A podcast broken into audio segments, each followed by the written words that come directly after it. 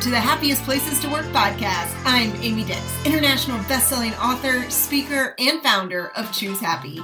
We create and build insanely happy workforces for companies around the world. We believe that by creating better people at work, they will create better businesses, and better businesses build a better world. Stick around to the end of the show. We'll reveal how you can be our next guest on one of the most inspiring podcasts in 15 to 20 minutes. Let's go.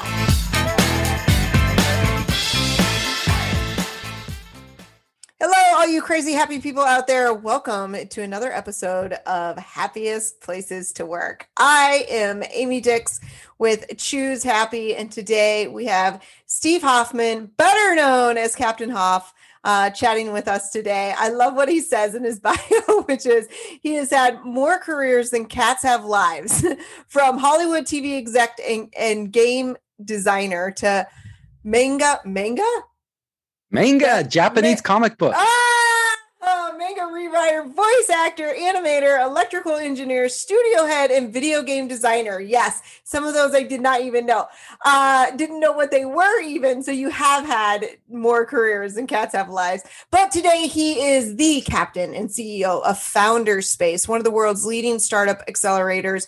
And Founder Space was ranked the number one incubator for overseas startups by Forbes and Entrepreneur magazine. Congratulations on that. And welcome to the show, Captain Hoff. Amy, I am happy, elated to be here.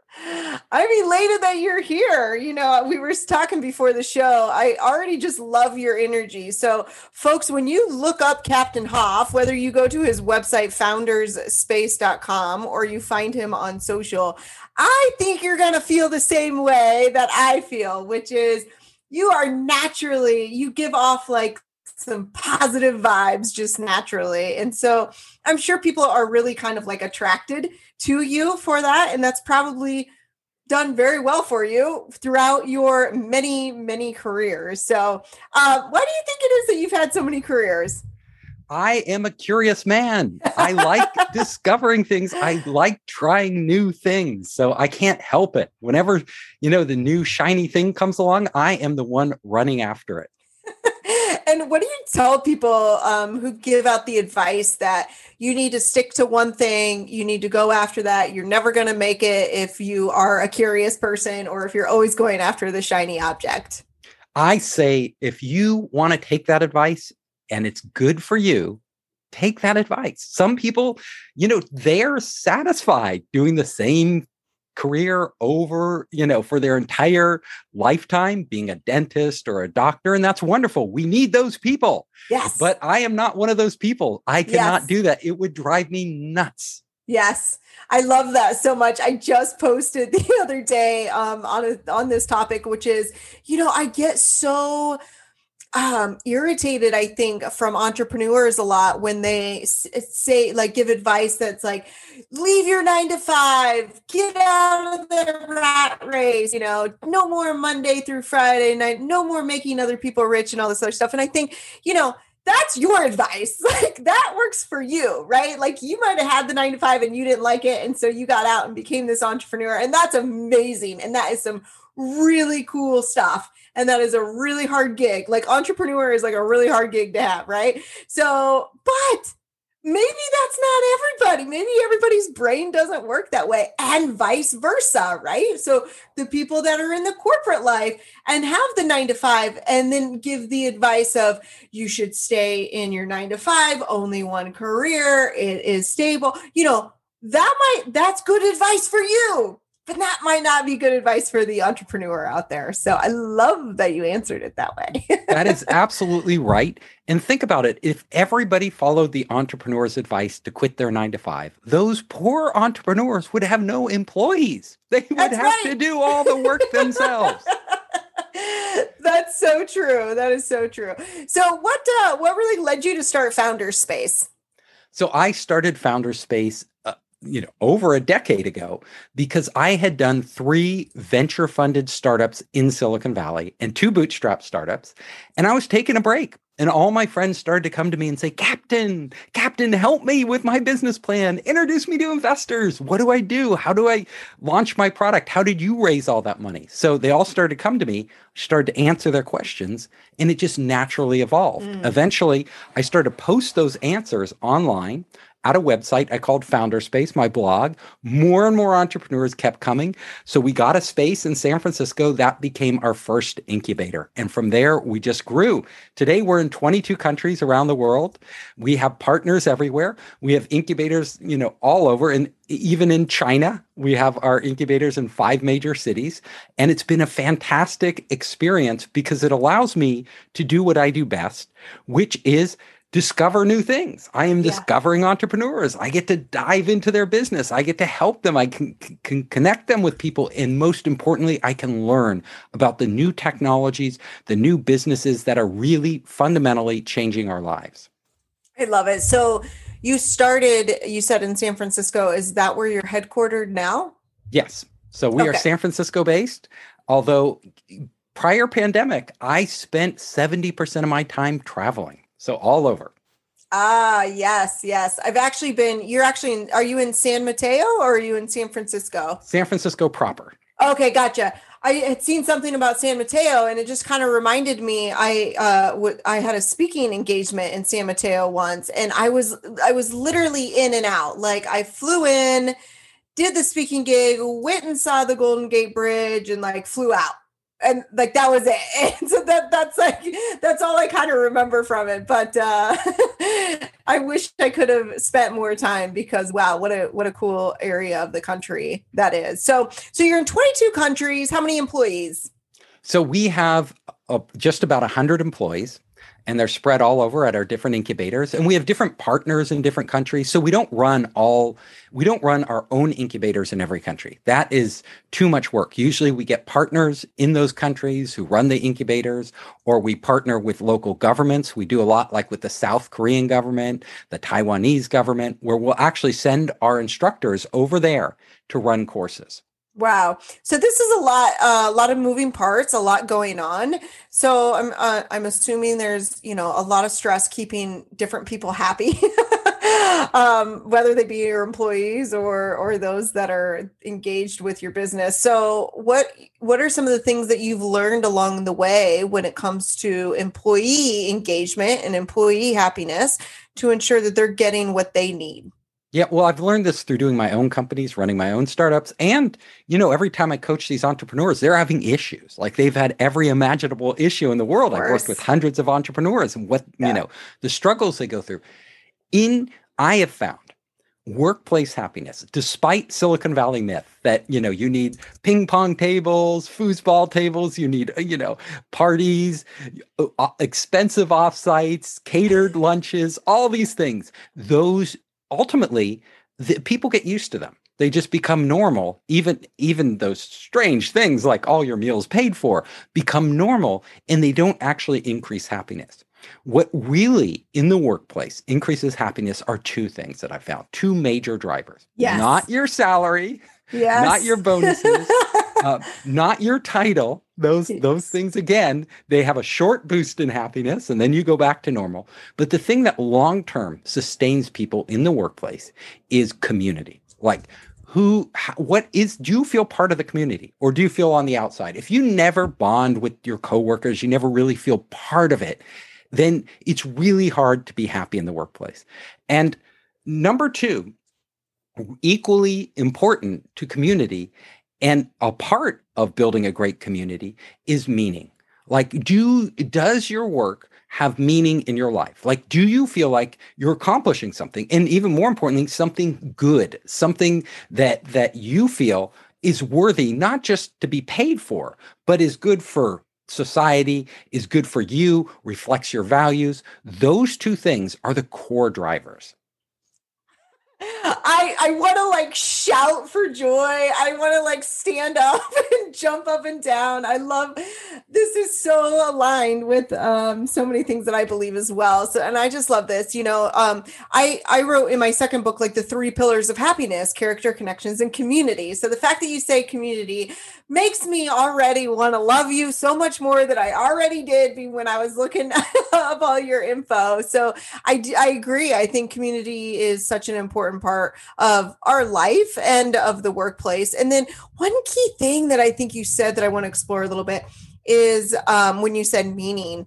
and uh, then you went on to say about meaning in in your life right? Like so connecting our workplace and and what we do our careers and our work with actually our life. Um and you know i say that there is um, no longer like work life balance. There's just life balance because work is our life right? So i want you to kind of expand on that a little bit for the listeners. Like tell us where why that connection is so important.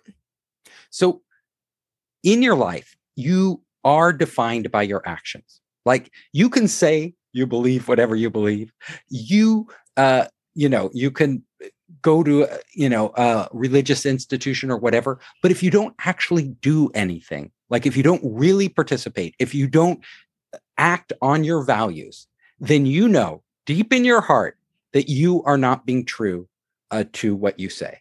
And that directly affects your happiness. So, those people in the world who, when they have very strong values and, and see things that need to be changed, who act on them and actually uh, can see that they are making a difference, that reinforces their whole, uh, basically, th- their whole meaning in their life. And I, I believe human beings are meaning driven. Like all of us, we don't, you know, the reason a lot of people go after money is because society tells them oh that's status that's you know makes you important those are all the things. But if you look back historically on the evolution of a human society you know we used to live in tribes. Money didn't matter because money didn't exist for right. for a hundred thousand years. We really didn't have money because we lived in these social groups. What what what we had was our relationship to other people, supporting other people, giving, being part of that. Those things are fundamental. Money is just a proxy for that in our modern day society. And really, it's not just having money you can have all the money you want in your bank account those are just digital ones and zeros in your bank account what you what really matters is how you use it how you use your time and your wealth to actually uh, change the world around you, the world you live in. You, we make our own reality, right? We can live it's yeah. our reality is fundamentally in our head. We make our reality and we have power to actually change that through the most important thing, what we do with our lives. And a lot of that is the workplace. So if you're in a job that you feel is meaningless, that you feel isn't uh, a court doesn't actually promote your values or cr- help you create the type of world you want, then maybe it's time for a change. Yeah. So how do you kind of articulate that to your own team? So for my own, I do a lot. So I have different advice for companies. So one, in terms of meaning, what is your mission of your company? And you don't have to be a company that wants to solve world hunger or stop climate change to be a company with meaning. So those are great. Like if you if your business aligns with those and you can take actions to actually make the world a better place, you know, help educate people who are, you know, need education, do great things in the world. Stop pollution, wonderful. But even as a business that is focused on creating a great environment for its employees really helping those employees you know educate their kids you know send them off to college save for retirement creating an environment in the office and also creating products that are really useful and really customer centric products that are focused on on helping people achieve something. So if you're making accounting software, is that the most meaningful thing in the world? Well, not to a lot of people, but everybody needs accounting software. And if you can create that software with the customer in mind, not just like how to get the most money from your customers, but really how to provide the most value to, to allow them to get their jobs done. Because every other, we're part of an ecosystem, right? And all, all these people are contributing this. So the people out there who are changing the world by, let's say, stopping uh, pollution in the ocean, like plastics. They still need accounting software. they need that yeah. to run what they're doing. Whether they're a nonprofit or for profit, they have to be. Uh, they have to use this. So, can you make your accounting software really uh, uh, friendly to those uh, to businesses, to customers? Oh, what whatever product you're doing, if it's a product that actually helps people, there is meaning in that, and you can find it. You know, in whatever you're doing, you can do things to innovate and to make those products better, more sustainable, better for the world. That is what I mean by meaning. And then I have a whole nother track if you want me to talk about it. And that is how do managers create community for their employees, which I think is really important. Yeah, I actually wanted to dig into that because you know you say you have 100 employees, but th- you're also in 22 countries. So how uh, do you build this community when when everyone is kind of dispersed into different areas? So being dispersed, whether you're dispersed or together, the same rules actually apply. The same things. Now, I think it's always better if you're in physical proximity to other people. If you can t- talk to them face to face you know there's a whole nother level of engagement that you have when you are you know with somebody. Because it's very hard on zoom to have these casual moments where you're just sitting you know by the water cooler and you're just chatting eh, yeah. or you're waiting at eh, you're waiting in a hotel lobby you know to catch the uber to the airport. And at those moments you have interactions with people which are totally different than you would have online. But as a manager you can foster uh, a community simple by doing a few simple things. So, number one, I say to, to managers, whether you're remote or in person, it's the same thing. When you manage your employees, instead of telling them what to do, ask them. So I have a rule. It's called ask, don't tell. And most of us, like when we need something needs done, we go up to who, Sally or Jim and we're like, we need this done tomorrow, get it done. And this is what I need you to do. And don't focus on this other stuff because that's not a priority. So that's what managers tend to do. But actually, that can be uh, very counterproductive. So employees like to feel a sense of agency. Part of being motivated in a company, part of being happy is that they are trusted to do their job. So when you're always coming and telling them, do this, don't do that, you are taking away their agency. And you're basically, they're just, they're kind of like a robot. They're responding to you. A better yeah. way to imp- engage employees, and I want all of your listeners to try this for just one week. It's actually quite simple, but incredibly difficult. So, so for one week, I want everyone, including you, to all your employees out there, ask, don't tell. Instead, every time you want to tell them something, go up to them and say, what do you think is the next priority? So, what do you think we should be focused on right now? And then listen. Very yes. interesting. And then if they say something different than you think, you would say, Well, why do you think that? What about this? And you get them to consider. And maybe they had a better idea than you. Maybe they should be focused on this other task that they were going to do. And what you were just about to tell them that right. you thought was a priority isn't. Also, let's say you want them to speed it up. Instead of saying, we need this by tomorrow, say, how can we speed this up? How can we get it this done faster? If you want them to improve on things, go to them and say, "Do you think there's a better way to do this? Can we uh, can we make this whole process more streamlined? Can we make it more efficient? Can we make our team collaborate together?" Constantly be asking your employees mm. because suddenly every time you ask them, "How can we make this better?"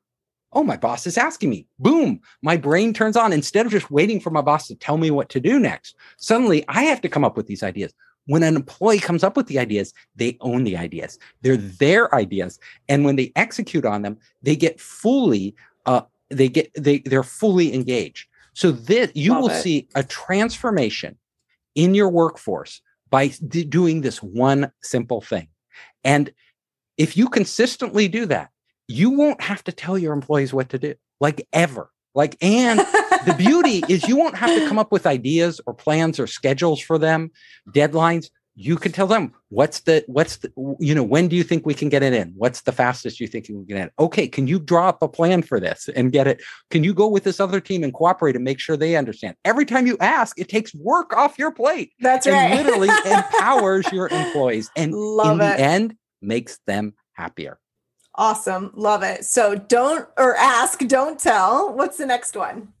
So that is a very big one. Another one is trust. So when people trust you, uh, they uh, they will do almost anything for you. Like they will go through, you know, if you say, "Oh, our company's hit a rough spot. I need to lower your salary." No, if they don't trust you, they're out the door. They're looking for, they're looking, they're online yeah, looking for their next job. Really good. If they trust you, they're like, "Ah, this is a great environment. My boss really cares. My boss wouldn't be doing this unless my boss actually had to."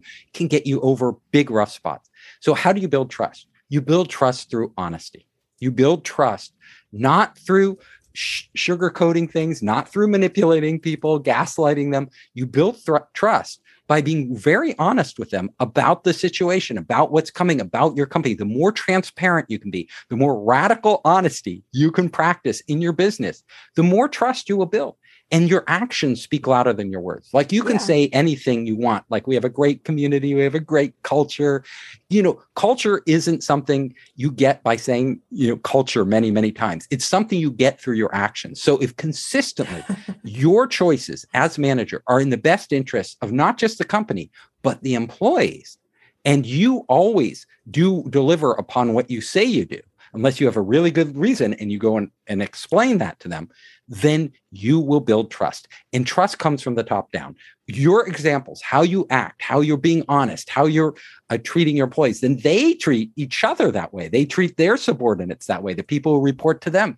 It you that is how to build a great and happy workplace environment. Love it. Love it. Did you say there were three things or did I make that up in my mind? I think you made that up in your mind, but I can go on and on and I can do 20 things. If oh man, I thought we were talking about three. Well, these are two really, really big ones. Um, ask, don't tell, and trust through honesty. You know, that reminds me of a story um, or a scenario. So when I go for runs, I do guided runs through an app. And anyway, the the the coach, if you will, has a saying that he says all the time. And he just says, I believe coaches don't lie to their athletes. I believe coaches don't lie. I believe coaches don't lie. You know, and he says it all the time. And the first time he said it, I thought, but don't all coaches lie? Like, you've got 10 more seconds, but yet you really have 30 or whatever, right? So, um, or you have 30 seconds and really only have 10 or whatever the scenario is. But it makes me, I do not know this man, it is just through an app, but instantly I now believe everything he says. Right. I never in the back of my mind go, if he says you have another minute, I don't in the back of my mind think, does but does he mean a minute and a half? You know, yeah, so, so, I love that you said that. Yeah, so coaches don't lie. Uh, that's his philosophy, and it builds trust, right? And if a coach is lying to you, he he what he's really saying is coaches shouldn't lie because if a coach does, because some coaches do, we know that. Of course. If a, but if a coach does lie to you, then you doubt everything they're saying. So when they say you have 30 seconds, you think you have a minute and it yeah. stops working. It, and, and, when bosses lie, it, it's the same exact thing. You right. start doubting everything they say. So of what course. they say doesn't have the same impact. And I tell you, I do have a number three. I have many more of these things. Give us a number three. Give us a number three. so when you when you are with your employees, it is really important for you um, when you engage with them to understand who they are. Mm, you good. you know taking one reason I say ask don't tell is because taking the time to listen and know your employees is so important. So many bosses are just focused on what needs to get done. But a lot of what needs to get done is just you opening your ears and really listening to them. And a thing you should do is when they tell you stuff, you should write it down. You should mm, keep a log so of the critical things that they are telling you so that yeah. you can go back to that and you can start to get a really holistic picture of what's going on in your company. And even if employees aren't your reports, you should and you but you work with them, you collaborate them, other groups, you should be going and talking to them, listening to them finding out you know what their problems are what their issues are. All these connections and a company is like an organism all these connections by by making these connections by understanding your decision making quality will go way up.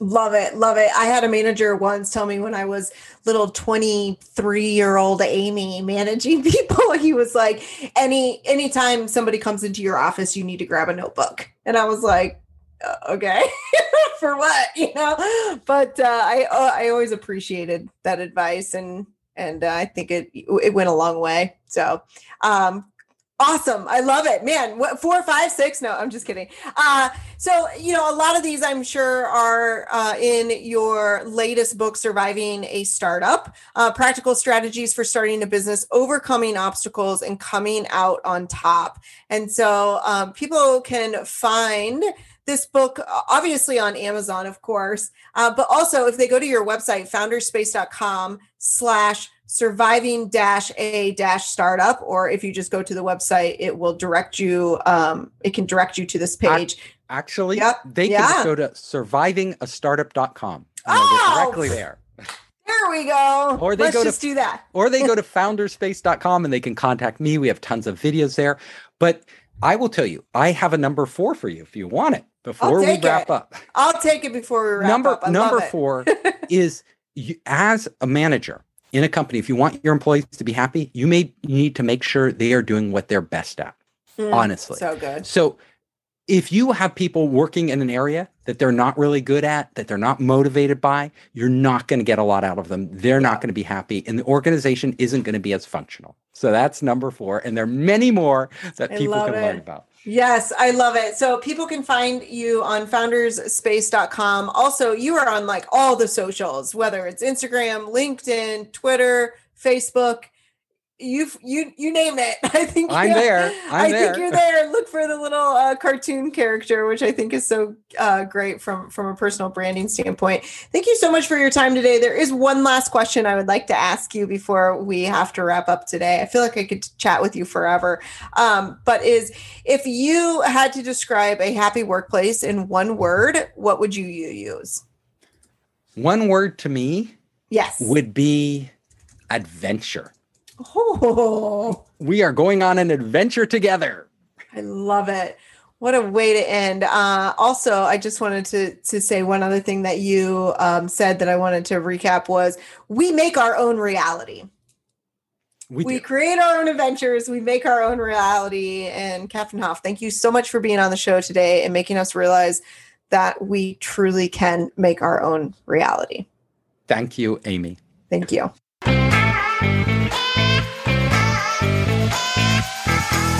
Amy Dix here. Thank you so much for listening to the Happiest Places to Work podcast. If you are a CEO, HR director, or wellness director for a successful company and would like to be on this program, please visit choose-happy.me slash podcast slash apply.